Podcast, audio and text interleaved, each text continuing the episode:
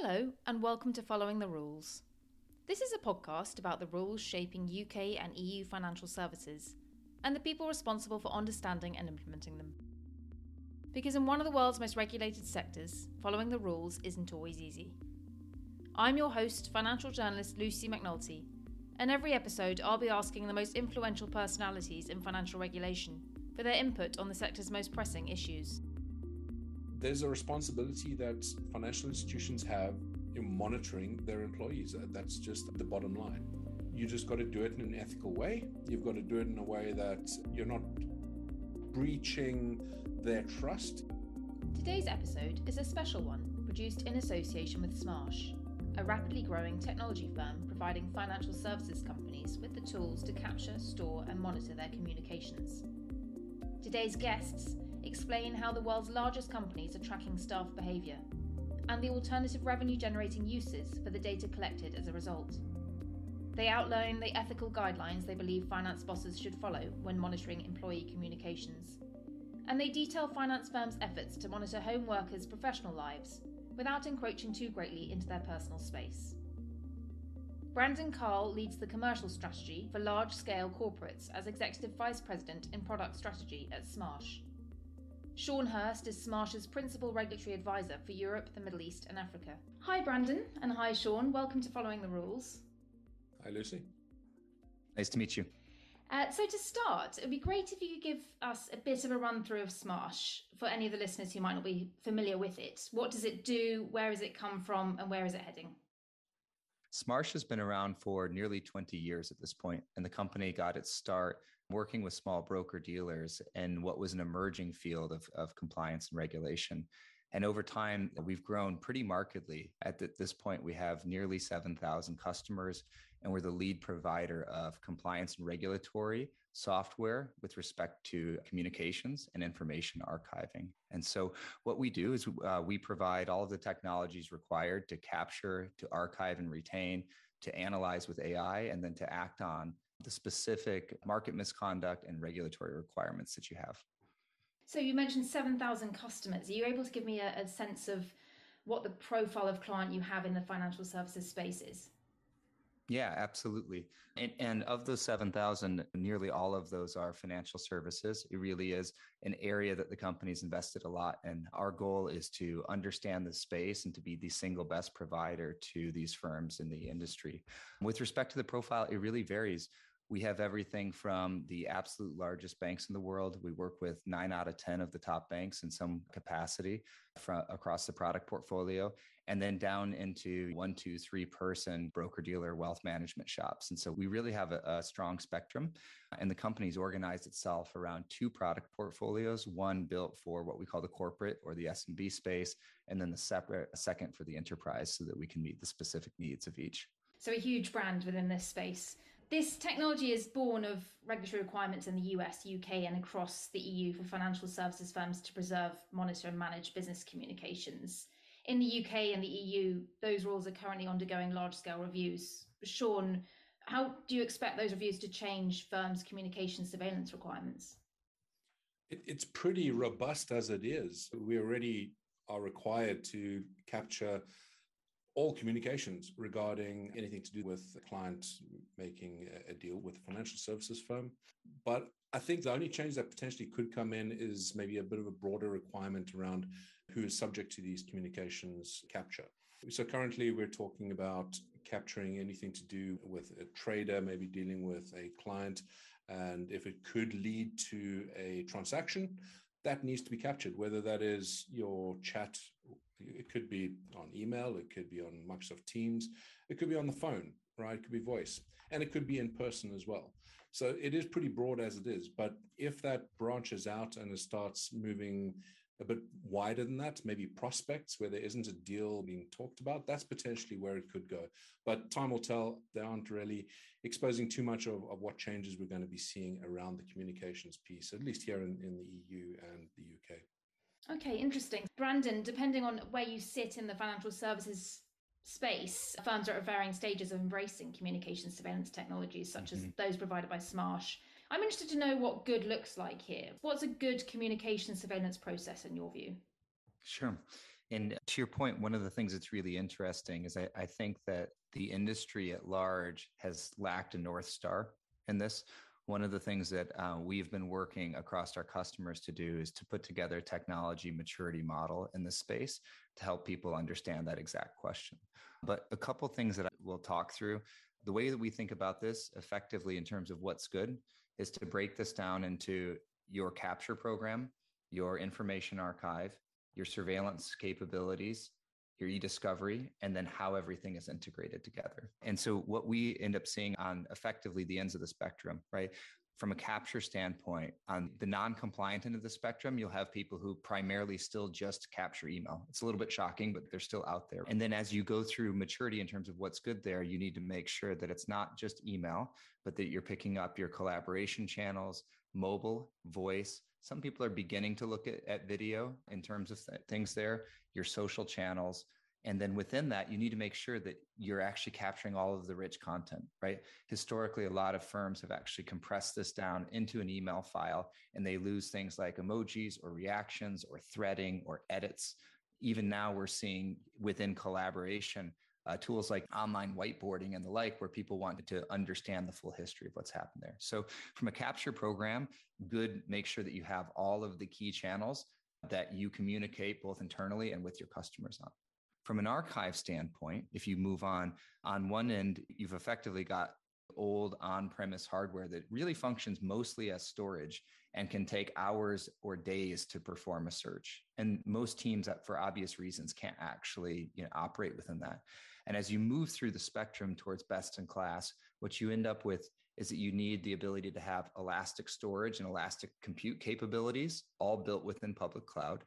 Uh, depending on the firm, you may need to do that multi region to meet your data residency or jurisdiction requirements.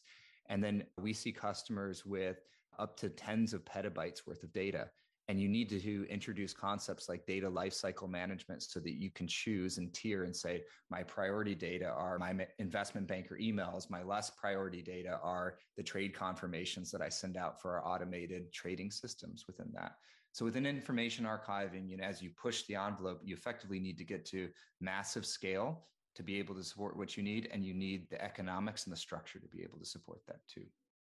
Within surveillance, what we see is this on one end of the spectrum, people may cover effectively their supervisory requirements with basic keyword searching. As you move through the spectrum there, what we end up seeing for the advanced companies is a couple fold.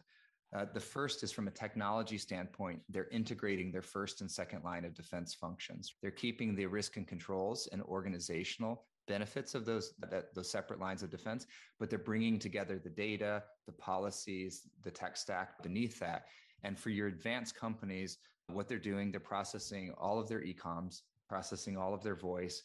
They're beginning to expand in terms of their language capabilities, and they've instituted advanced uh, AI or natural language processing to enable them to take their alert volumes down, oftentimes between 75 and 90% to get to the scale that they need there.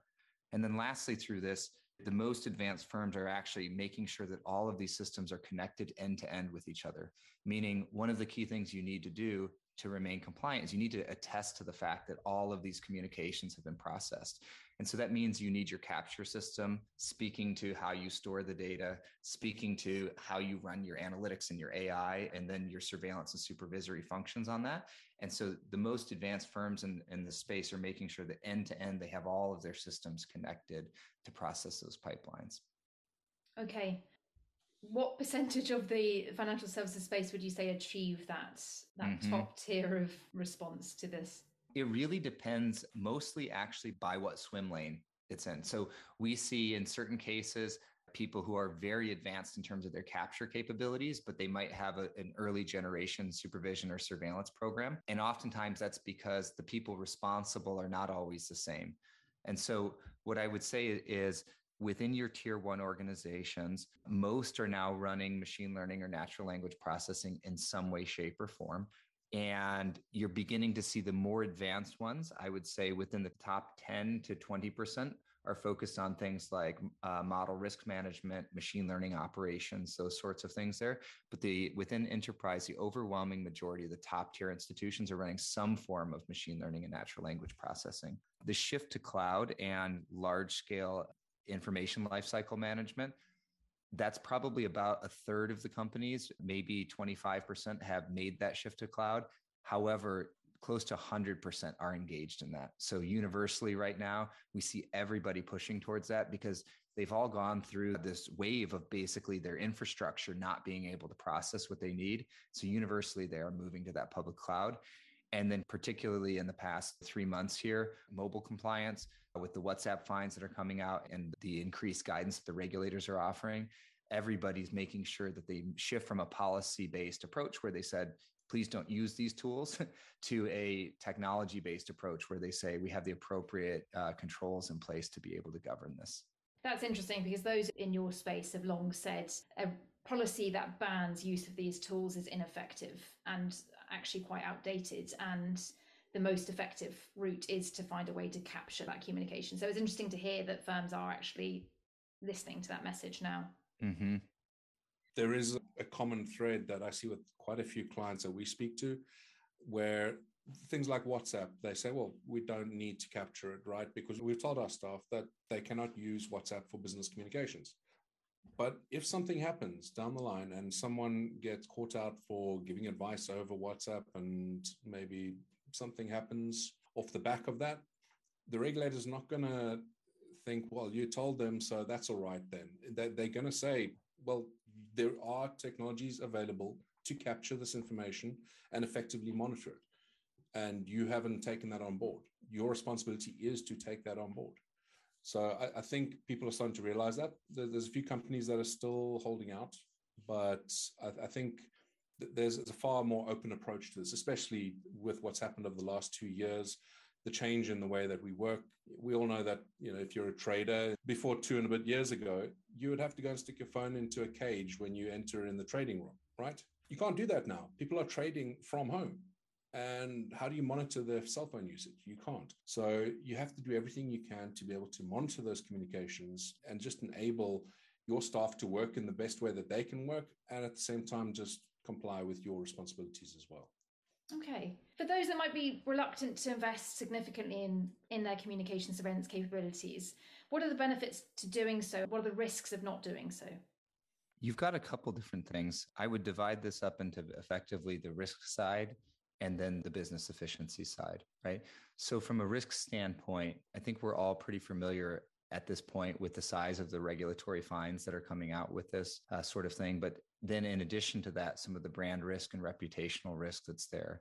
And so that's always been there conceptually, Lucy. But as Shaun has pointed out, as you have hybrid work that's really taken root, the surface area for these sorts of things, right? Digital communication as opposed to in person communication has become the status quo. And so the number of these risks that are out there has, has, actually gone up pretty dramatically. So, on one hand, we do encourage people to make the case for the budget because their risks are naturally increasing for these sorts of things. On the economic side and the benefit side of things, we have reached a point where due to public cloud infrastructure and some of this AI and NLP technology, you can actually get efficiencies that you could never have before, right? So if you can imagine, if you can reduce your irrelevant or less relevant alert volumes by 75 to 95%, suddenly the team that you have can handle that increased workload, or they can be involved in more investigatory mechanisms to help you de risk that further. And so there's actually quite a, a, significant economic benefit to making use of, you know, augmenting your compliance team via these machine learning technologies. I'm also seeing another benefit. It's not something we typically talk about because we're we're a company to help you meet your compliance needs, but there is also the the aspect of now that that you have this data you have all these communications in a format that is easily searchable that you can apply these machine learning algorithms against it there's potential there to actually make money off the back of this. Missed buy signals that's a big one. I've spoken to a couple customers that are considering using the ability for the nlp to start figuring out, well, we're seeing that these three clients, there's some signals there that are saying that they're ready to purchase and there's not enough focus put on them. Let's align our focus down that way. And I, and I think we're going to see a lot more of that over time as people realize just the power of having all this communication in one place and being able to search it so easily and effectively and, and quickly. So I, I think there are going to be some more benefits drawn out over time beyond just making a case for reducing the amount of time that it takes to you know, do your compliance uh, reviews. There's going to be a lot more that comes off the back of it as well. It's interesting you say that because as Brandon said, you there is a huge volume of data being collected now, and I and I was keen to ask you about how that data could be used not just for compliance perspective, but from a business intelligence perspective as well. Are there any other examples that you could give me, and are there any regulatory pressures that might prevent firms from delving too deeply into the data that they're collecting? And it's a good question. So within the use cases, obviously you start off with the traditional market misconduct and all of the regulatory needs from there. We've seen firms take a deep look at cybersecurity and insider risk, so inclusive of everything from workplace violence to intellectual property theft to things like bullying within the organization and what is the, the risk of effectively those nefarious insiders there aren't many but most firms have a few within that we see things within uh, culture in, in particular. Effectively do i have a positive workplace culture? Am i experiencing sexual harassment racism bullying those sorts of things? You could very well make the case that we will look back at some point and say it was byzantine the fact that firms may have had these sorts of activities going on almost in full purview and, and being unaware. And then you get into some of the other things that are, are, are a little bit more pragmatic but also very interesting. So Shaun had mentioned the ability to do missed opportunities reports, right? To service your customers better by understanding, hey, we we missed this. Someone was away from the desk, they were grabbing lunch. This was a great opportunity. We're really sorry that we missed that. So being able to, to understand their customers better, but also beginning to get into things like operations and understanding, okay, there are errors that exist. There's nothing more expensive than an out trade, right? And so if you can take this communications data, look at that, it's a pretty powerful thing. Now, so you've basically got risk, you've got cybersecurity, you have culture, you have operations, you have revenue and, and sales opportunities. But where the industry is at large right now, and I think this is appropriate, is asking the question what is the ethical use of communications data? So, on one end of the spectrum, in the event that the technology could provide early detections for, God forbid, a shooting in a workplace, I think everybody would say the corporate good outweighs all of anything else within that case, right? Because you want to make sure that your workplace is safe. If on the other end of the spectrum, and, and we don't do any of this, people were tracking employee happiness on an individual level and plotting individual sentiment on things, I think we would all appropriately feel our skin crawl a little bit and say that's actually not an appropriate use of things. And so when any new technology comes in place, it's really incumbent upon the industry to come together and say, okay, what are the appropriate uses of this where we benefit our customers and we benefit our employees? And that lens of customer and employee before company is actually the most important lens to take, I think, through that. Okay. And I'd like to get to the ethics point later because you have invested some thinking into the guidelines around that. But before we get there, Smarsh launched a new communication surveillance tool in November. Could you tell me a little bit more about what services that provides regulated firms and how it differs from other products in the market? Absolutely. So I came over to Smarsh vis-a-vis the acquisition of a company called Digital Reasoning. And Digital Reasoning got its start effectively working with government institutions to look through very large amounts of news and communications data to try to facilitate anti-terrorism. And over time, what we realized is that the same technology could be used to do things like detect market misconduct, to detect human trafficking was another industry that we worked in to help prevent that, and within healthcare. And so when Smarsh acquired Digital Reasoning, what we did is we took that 20 years worth of r&d that had gone into that core ai and ml platform and we began to move this into the smarsh platform and so the combination is effectively what you have is you have an enterprise hardened uh, highly scalable public cloud infrastructure within the Smarsh technology, coupled with what will be our third generation best in class machine learning and NLP capabilities within digital reasoning. And so, what you see within this new product coming to market is really the joining or the synthesis of both of those things, Lucy. But then, in addition to that, not only did we take the DR tech, we moved it a step further. And, and by that, what do I mean? I mean, we're actually productizing machine learning, which is a very, very difficult thing to do. Machine learning has traditionally been primarily a, a, professional services industry. If you look at the likes of Palantir or any of the big five consulting. And so, one of the key things, and we can speak to this a little bit more, that we've done is we've taken all of this go live knowledge, all of these partnerships with these banks, and we're really packaging that into something that's as close to productized machine learning as anybody in the space has been able to achieve.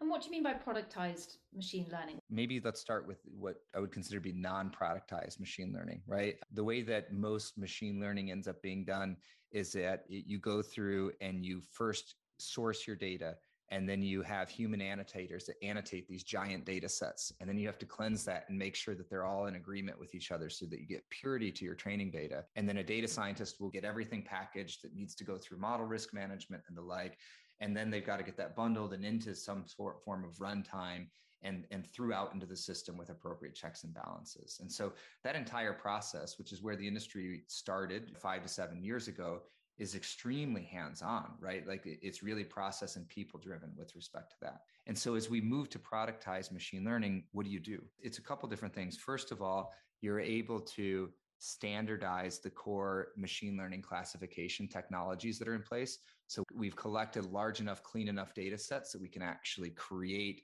uh, those standardized machine learning models to power things. Number two, we're able to build those with not only great process, but appropriate reporting and explainability with respect to that. Number three, they become packaged so that you have things like versioning and rollback and change control and those sorts of things that you have available to your system. And then number four, you can manage these sorts of things through an interface so that if you need to be able to augment the system or make a change here or there, you have the ability to do that. And so, just like traditional software now, we will be at a spot where we can roll out a new version of a machine learning model and someone can effectively take that vis a vis software, as opposed to situations in the past where effectively you've got a large team of people that are doing all of the service components of this and following a process and working together. That's going to help a lot with the approach that the regulators take towards this. They obviously are addressing machine learning, AI, and they're going to be, I'm sure there's going to be a lot more information coming out in the next few years. But when you have a productized approach, it's a lot easier for them to assess how good the product is and whether it's it's something that they would accept. When it's a fully customized approach that's different for every company, it's a nearly impossible task for the regulators to try and address as well. So I, I think that productized approach, it's it's going to be hugely important for financial firms to be able to say, well, here it is. This is the approach we're taking. Oh, it's the Smarsh approach. Great. We've already seen that in another 10 companies. That's so, interesting you mentioned that, Shaun, because I, I wanted to ask what regulators' level of familiarity with this technology is and what advice you might have for the financial services executive tasked with explaining this technology to the regulator. It's it's a tough one. The, so the regulators, well, at least here in the UK, the the FCA have addressed this for at least the last almost five six years. There's been a few white papers they put out. So it's it's not that they're ignoring it. It's just it's quite a difficult area to address directly for some reasons, like the fact that these approaches weren't productized. They were all quite manual and hands-on. Everything was customized. There was a lot of secrecy maybe behind it but things are changing. I think the regulators will be giving a bit more guidance around it, but as we've always seen with regulators, they're not going to give you a direct guidance as to what you can, what you can't use. There will be a general guidance around you can use AI, you can use it to do X, Y, and Z. Uh, we're not going to tell you which AI to use or how to use it, but th- that's just the general approach from the regulators. I don't think they've finalized what their approach will be. What, what my advice would be to financial services institutions is don't let that stop you from embracing it. Don't let that stop you from investigating it. The fact is, AI it isn't a magic box. It's something that's going to help augment your compliance process. It's it's not something you switch on and leave it, and you're going to walk away and it'll do its job for the next year. It, that's just not how it works. So embracing this technology is going to optimize your workflow. It's going to help you reduce the number of false positives and false negatives. It's going to reduce the amount of effort you're going to need to put in from a compliance team standpoint. Compliance teams aren't necessarily getting bigger. The communications and things that they have to monitor are getting bigger. But anything you can use, any tools that you can use to make that an easier process, they should embrace it. They should be investigating. They should be trying to implement it within their current processes. So don't wait for the don't wait for the regulator to say, okay, everybody, go ahead. You need to use AI now. Start doing it now because you'll see the benefits almost straight away. And Lucy, one thing to add to, to what Shaun's saying, five to seven years ago, the banks were leading the regulators in terms of AI. And one of the most interesting shifts that I have personally seen is while every regulator is different, there are now some regulators that are out there that are leading the banks sometimes by a considerable margin. So some of the regulators are more comfortable with public cloud than some of the banks are, and some of the technologies that are being implemented at many of these regulators is very impressive. And so one of the things that I see happening is in some cases, people are moving from the regulators now to the banks to actually teach the banks as to how to do this. And to Shaun's point, right? Like the race is on in terms of these technologies. It's no longer a should you, but like effectively, how do you set up the right infrastructure for long term innovation? That's interesting what you say about the regulators leading the banks. Is there any particular jurisdiction where that's especially pronounced? Interestingly, I see the UK regulators as having done some incredible things. I was going to say the same thing. They, they've set up an amazing tech team. It, it, instills a lot of confidence. They, they really are doing some amazing things. And I've seen that definitely there's been a, a big shift in the way that they're approaching things. They're not waiting for people to report problems with tech or ask the questions. They're out there being a bit more proactive. So that's why I'm pretty confident over the next year or two, you're going to see a lot more around AI, around the machine learning piece, but you're also going to see a lot more around the crypto space. You're going to see a lot more around the decentralized communications and blockchain, things like that. And we're already seeing it. You'll see it in the news. There will be more communication like that, and they, they are on the forefront of it, which is it's very comforting to see. Hopefully, it's something that the financial institutions are feeling a bit more comfort to see that happening. Okay, well, that be music to the FCA CEO's ears, I'm sure, because that was the premise under which he joined the FCA was to make it into a more of a proactive regulator. So it's interesting to hear that that's already been noticed. Stepping back to the Smarsh Communications Intelligence platform that was launched in November, does that track social media platforms as well as the more traditional communications sources? And what are the challenges around that? Yeah, so so what's interesting in particular about the core of the the capture and then the archiving technology, which then powers what we do in surveillance, is the capture tech has been built to be able to pull in just about any channel. And so we are constantly adding new channels all the time. We have customers that add their own channels and the like. And so we do have and we support customers bringing in YouTube, bringing in Reddit, bringing in TikTok, bringing in Twitter, all of those things that are in place. So yeah, we absolutely you pull that in, and I think that the specific, interesting, and key parts of that are just again the speed with which some of these things changes right? Like it's easier for the technology to change but a lot of times the financial institutions themselves have to move very very quickly with respect to these things number one. And then number two just making sure that they are making appropriate use of surveillance and, and key technologies with respect to things like outside business activity in particular on, on social media. In a recent white paper on communications monitoring, which was written by you, Brandon, you mentioned that Smarsh had developed a set of guidelines for ethical communications monitoring. Could you tell us a bit more about those guidelines? Yeah, absolutely. In terms of guiding principles, a few stand out to me personally within how we think about this because the technology can. And so then the question is, should it, right? The first thing, just at, at risk of stating something that might seem obvious, is that any use of this technology should be used to create a safer, healthier workplace and make sure that it respects individual privacy. So I think we just need to have that as a cornerstone with respect to things. The second key piece is that the technology should work to decrease rather than increase institutional biases. Like efforts should be made to remove bias and discrimination. And within that, one of the things that most people don't realize is the extent of bias that's already within human processes. So, the first bit, making the workplace safer and healthier. The second is removing bias. And the third is that the decisions need to be auditable, consistent, and transparent. If you have your transparency, you, you work to remove bias, and then you prioritize the individual, you have the right balance. And then the hard bit for the litmus test again, my own personal view on this is that any decision that it's made needs to figure out how to appropriately balance the corporate good with the privacy of the individual and make sure that there's uh, open conversations about what that looks like. And in many cases, that might take the form of disclosure to employees, right? Hey, FYI, we use large scale AI and ML to detect any workplace violence threats that go on so that we are able to get ahead of you know workplace shooting right? Just so you know this actually happens in this way and we do this actually for the safety of the you know the people involved here. So those are the things that we're figuring out. It's a hard topic. It is yes and it's uh, interesting to hear your views on it. You mentioned the need to remove bias and discrimination from the process. How can that be done? And what examples do you have of biases that already exist within that process? There are a couple different ways that you can do this. Number one, and importantly, you make efforts to make sure that the training data that you use for machine learning that you've gone through um, and reviewed that as much as possible and created the correct gold standard set.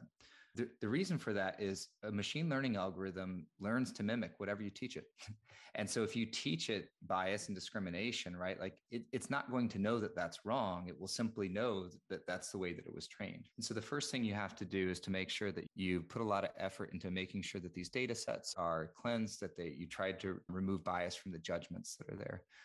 The second thing that's very important, and our chief analytics officer has actually written a book on this, is explainability understanding why a system is actually making the decision that it is, right? And there are different approaches to machine learning that you can take. And in the end, for the main things that power our system, we have always chosen to make the decision that will benefit explainability as a priority on this sort of thing so that people have a fundamental and basic infrastructure for that. What happens when this was when this goes wrong?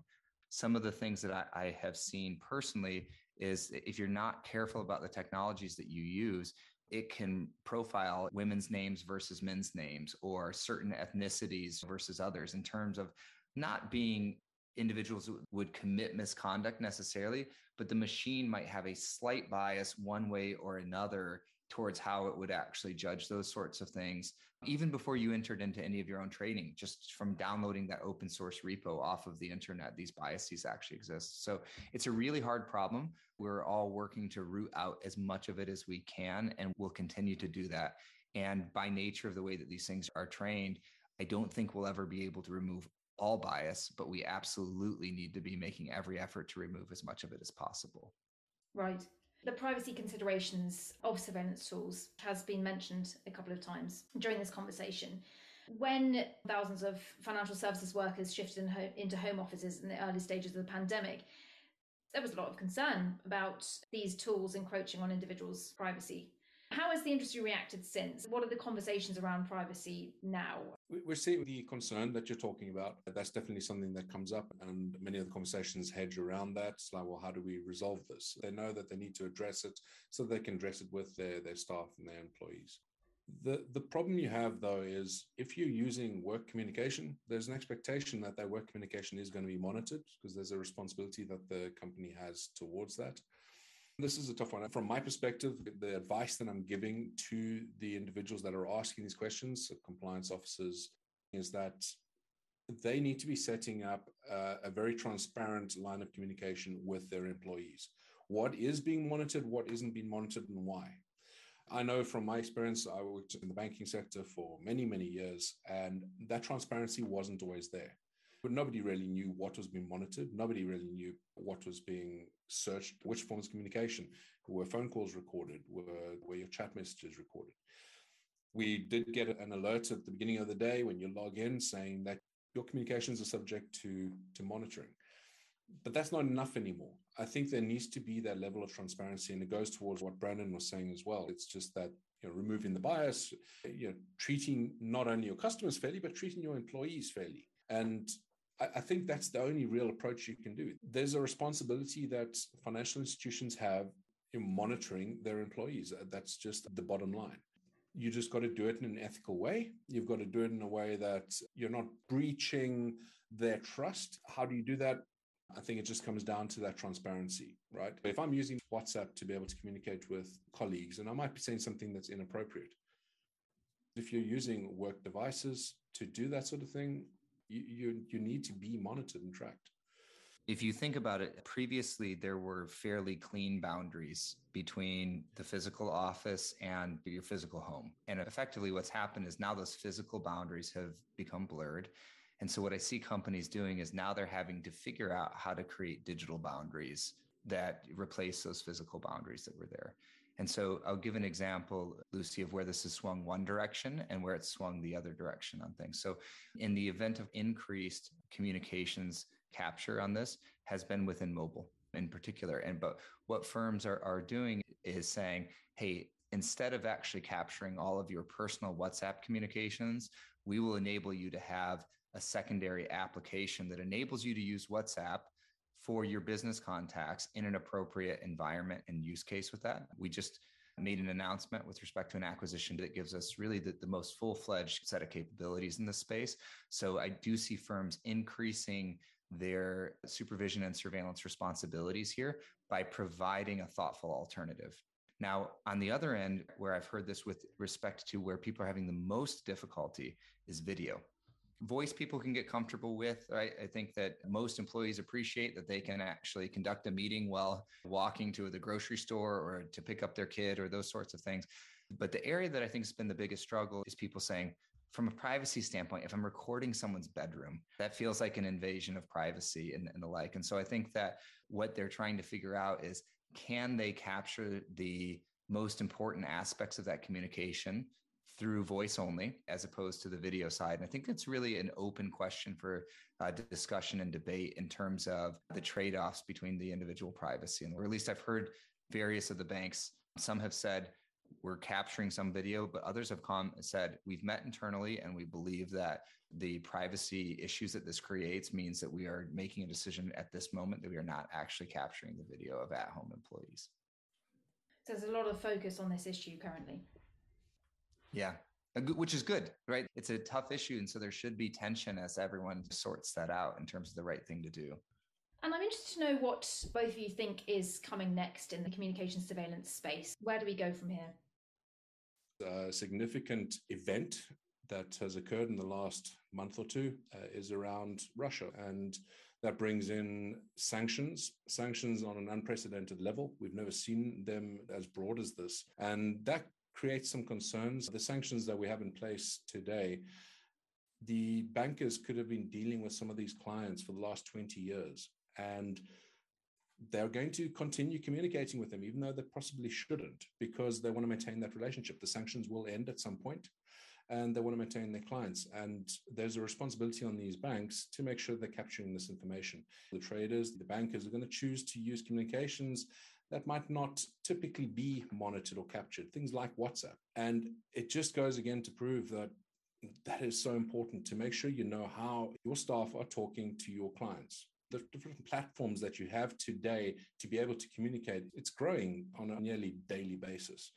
And it does create a big challenge, but there are solutions in place. And companies like Smarsh are there to help clients with these problems it's it's definitely going to be getting a lot of attention around things like blockchain, uh, cryptocurrencies, and the decentralized communication. Obviously, that's where we would be most interested. And with decentralized communication, from a privacy perspective, who owns the responsibility around monitoring or keeping hold of that information? And I think those conversations are going to be coming up more and more over time. You could argue that we already are taking care of some of these forms of communication as it is today. We keep talking about WhatsApp, and we have a solution in place for that. And for some of the others as well that are out there. But when it comes to decentralized communication, for, from my perspective as a privacy expert, that, that is a real concern because you know, with GDPR, you've got the concept of a data processor. Uh, who's the data processor in that case, right? When the data is not something you're managing or controlling. So, from the data privacy perspective, it, it does muddy the waters a little bit. ESG is another one that I see being something that is is a bit of a buzzword right now, but it is really getting a lot of attention. That's environmental social governance. There's a responsibility that companies have to make sure that they are complying with the ESG mantra. We are particularly going to be focusing on the S and the G, the social and the governance side of things, but there's a responsibility to make sure that your staff are dealing with each other in a responsible way. There's no bullying going on and that sort of thing. You need to be able to capture all this communication to be able to monitor it and be able to come up with some decent oversight. When it comes to financial services, already today there's ESG scoring that are going alongside people's pensions. People are very interested in knowing how their money is being invested. And that's going to branch out far further than just pensions. It's going to go towards any product that you might invest in. And you need to be able to monitor and track that. And that just adds it adds it adds a bit of complexity for compliance teams because the type of data that's involved, but it does change the the concept of how you're monitoring these communications. What are you monitoring for? And, and again, it goes back towards the machine learning and AI. You need that to be able to do this extra work. You can't just add extra work and expect the same number of individuals to be able to track and monitor it. So, the social side of it, keeping track of things like bullying, inappropriate behavior, racism, all that sort of information that, that could be coming out of your, your communications. There's going to be a lot of focus on that. Well, there already is. I'm, I'm sure that many, many of our customers are already addressing this, but it's just going to become a bit more formalized. And you're going to see a lot more of that being spoken about in roundtables and events over the over the coming years. Yeah, and building on what Shaun was saying within that, a couple trends. So within the ESG, part of what I, I see is the beginnings of some shifting and thinking at uh, some of the best financial institutions where effectively historically communication surveillance was about prevention. And it kind of worked because you had this gated area where everyone showed up and even if they didn't check their phones everyone knew like you weren't really supposed to use that. And so a lot of it was uh, focused on detecting just the bad behaviors. But now as people are working in a distributed way culture actually matters a lot right? Because culture is the set of things that even when someone's not on a trading floor when no one can see what they're doing they're still doing the right thing and so within the, the ESG context, I see a lot of the lead banks thinking about how do we create the right workplace cultures and can we use these technologies to understand what that looks like? That's the first key thing that I see happening. The second key thing within this is this concept of machine learning ops and model risk management is really starting to blossom. And in our view, it will continue. The way that I like to think about this is You've got the first flight or airplane flight that went off from Kitty Hawk, and the Wright brothers just pushed through and they were able to fly the plane. And if you fast forward to today, right, think about all of the engineering systems that there are to simulate the flights. And then the planes go through wind tunnels and testing and those sorts of things. And then you have all the air traffic controllers that are making sure that the whole system actually works in a place. And over the course of 100 years, you've gone from two guys jumping off a cliff, basically, to having all the infrastructure in place for the system to actually run.